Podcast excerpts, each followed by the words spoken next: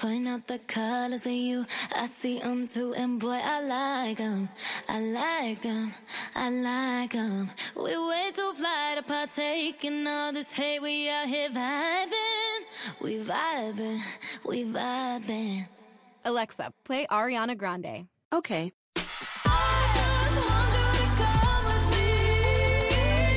With Amazon Music, a voice is all you need. Get tens of millions of songs. Download the Amazon Music app today. Blog Talk Radio. Hello, hello, hello, and welcome to the Brain Builders podcast.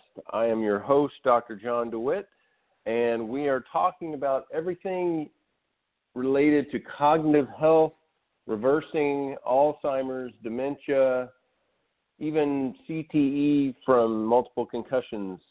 And I mean, it's really, really exciting stuff. And today we're talking about Karen's story. This is her success story.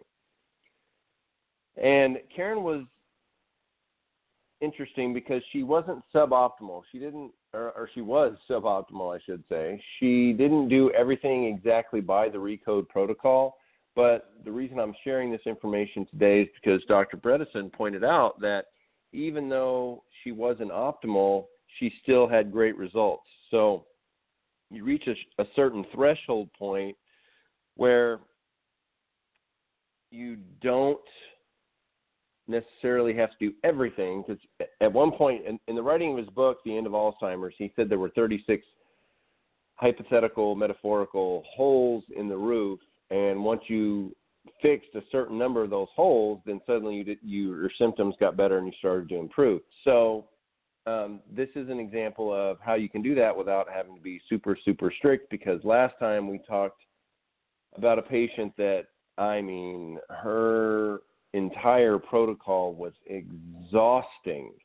I mean, I just reading it took forever. So I think that um, Karen is somebody that is a little more realistic when it comes to certain therapies, depending, of course, on how advanced your particular um, cognitive decline might be. So here is her regimen seven to eight hours of sleep each night, taking three milligram, milligrams of melatonin before bed and 500 milligrams of tryptophan, which reduces the ruminations if you awaken in the middle of the night. We've talked about that before.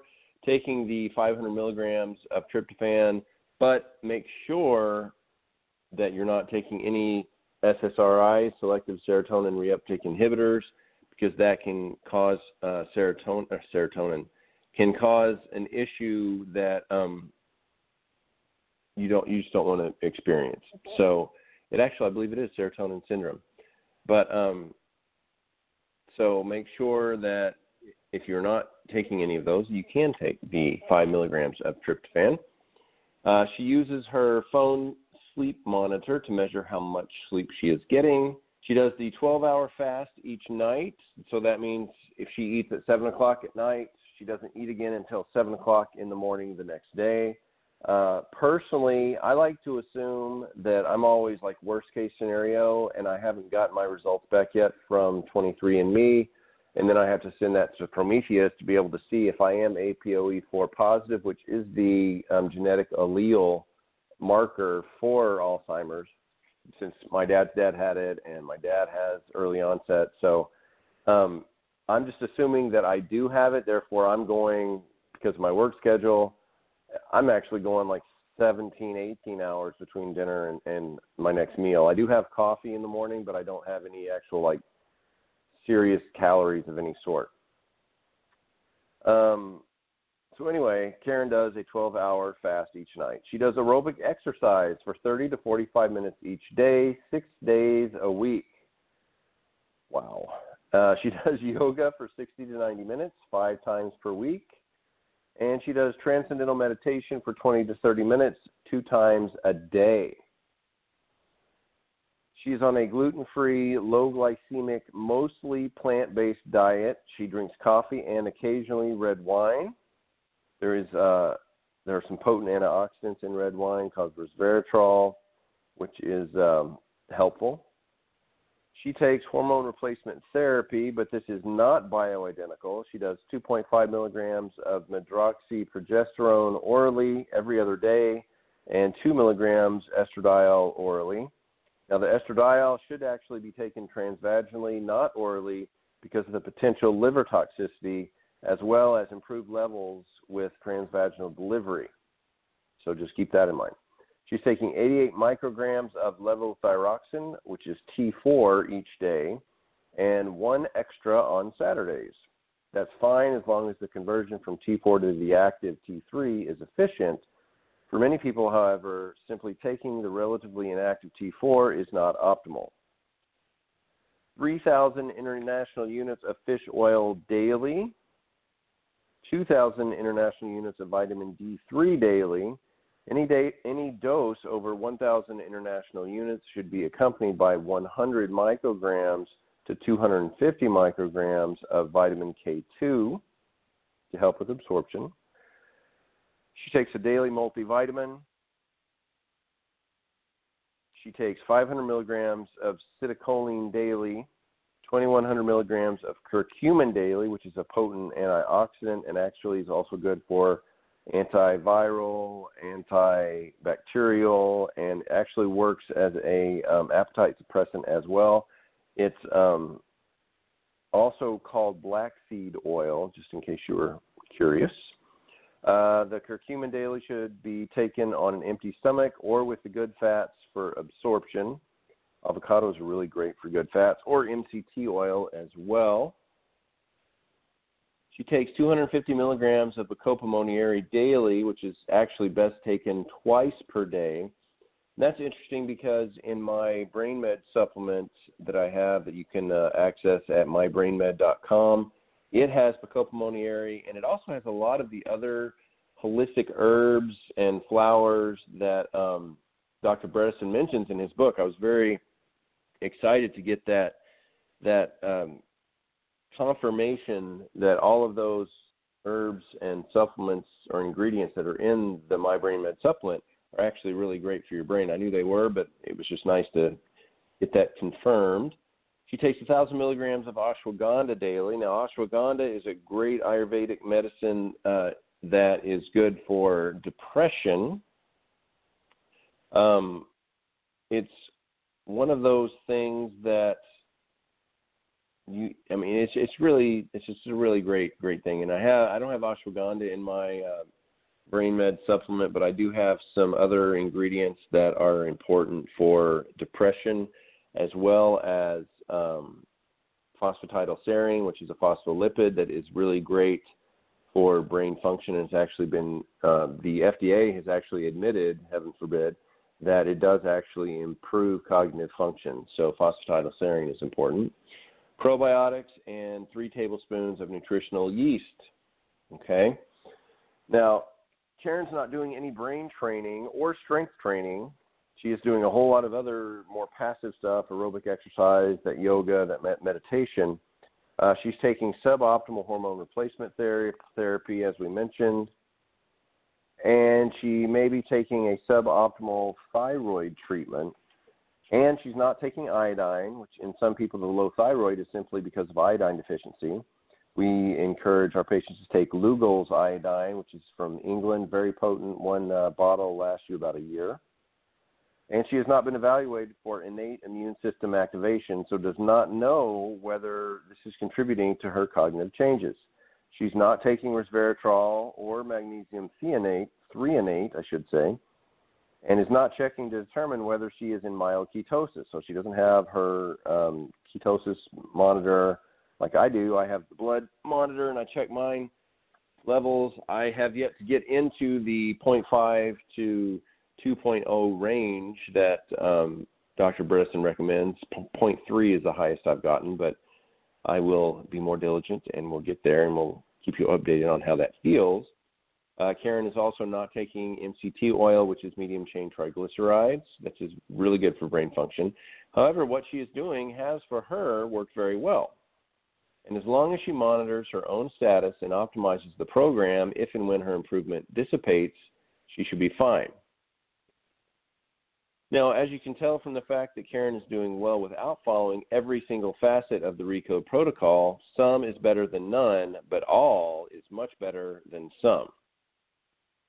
And the reason uh, in our last episode we talked about our other success story, or Dr. Bredesen's other success story. She was very, very, very strict, and the reason that is is because she was homozygous for APOE4, which is the genetic marker, as I just said a second ago, for um, Alzheimer's. So she was extra motivated. One of the websites, a really great resource, is APOE4, the number four, dot info, and they have over a thousand members in there, and they have been going through this for years, and they are very well aware of Dr. Bredesen's Recode protocol, and they have had great results. And I just think it's exciting because when you get like-minded people, it just kind of helps helps it be a little less unknown, a little less scary. And once again, if you have any concern that you might have or end up getting cognitive decline, Alzheimer's, dementia, things like that, it's it's important. Well, personally, I feel like it's important to just assume the worst, assume that you have the absolute worst that it could ever be, and just be in a group that is dealing with that. And that way, if you're doing everything that they're doing, then that's going to ensure that you are getting the very best that you possibly can. Now, something else I wanted to talk about were, was the different terminology because I always say my dad has early onset dementia and Alzheimer's. Well, what's the difference? Okay, dementia is a global cognitive decline in which many mental abilities are lost. Memory loss is often one of the earlier symptoms, which typically include difficulty with reading, writing, speaking, following a conversation, reasoning, calculating, organizing, and planning. There are many causes of dementia, including vascular dementia, frontotemporal dementia, uh, Lewy body dementia, and others, but Alzheimer's disease is the most common. Now, the RECODE protocol has been shown to help with Alzheimer's disease and pre Alzheimer's disease, subjective cognitive um, insufficiency, and mild cognitive impairment, which is described below, but we do not yet know whether it may be helpful with other causes of dementia, such as Lewy body disease. Vascular dementia is the form of dementia caused by reduced blood flow to the brain and marked by multiple small strokes. In recent years, it has been recognized that Alzheimer's disease and vascular dementia overlap somewhat. Frontotemporal dementia, this is much less common than Alzheimer's disease and often features changes in behavior, memory problems, and difficulty speaking.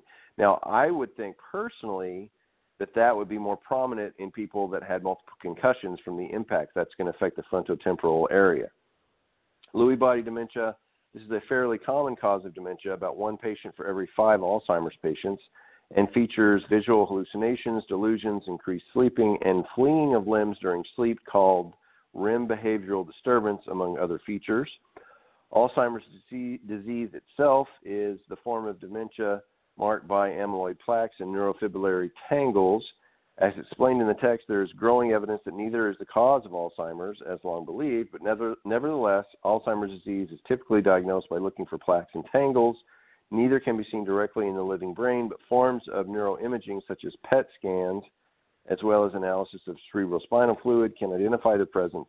Alzheimer's disease is usually diagnosed on the basis of the patient's symptoms which include memory loss and cognitive deficits so, so severe and ever worsening that the patient loses the ability to bathe, eat, or dress without assistance and is increasingly unable to care for himself or herself with the current standard treatment.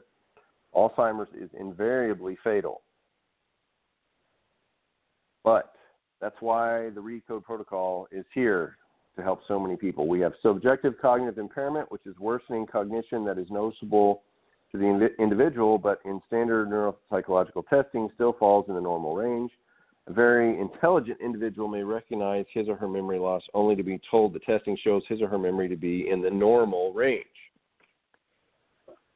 But this normal actually represents a decline the, from the person's earlier ability. Even at this early stage, PET scans and cerebral spinal fluid will often be abnormal, and MRI may show some shrinkage of brain regions.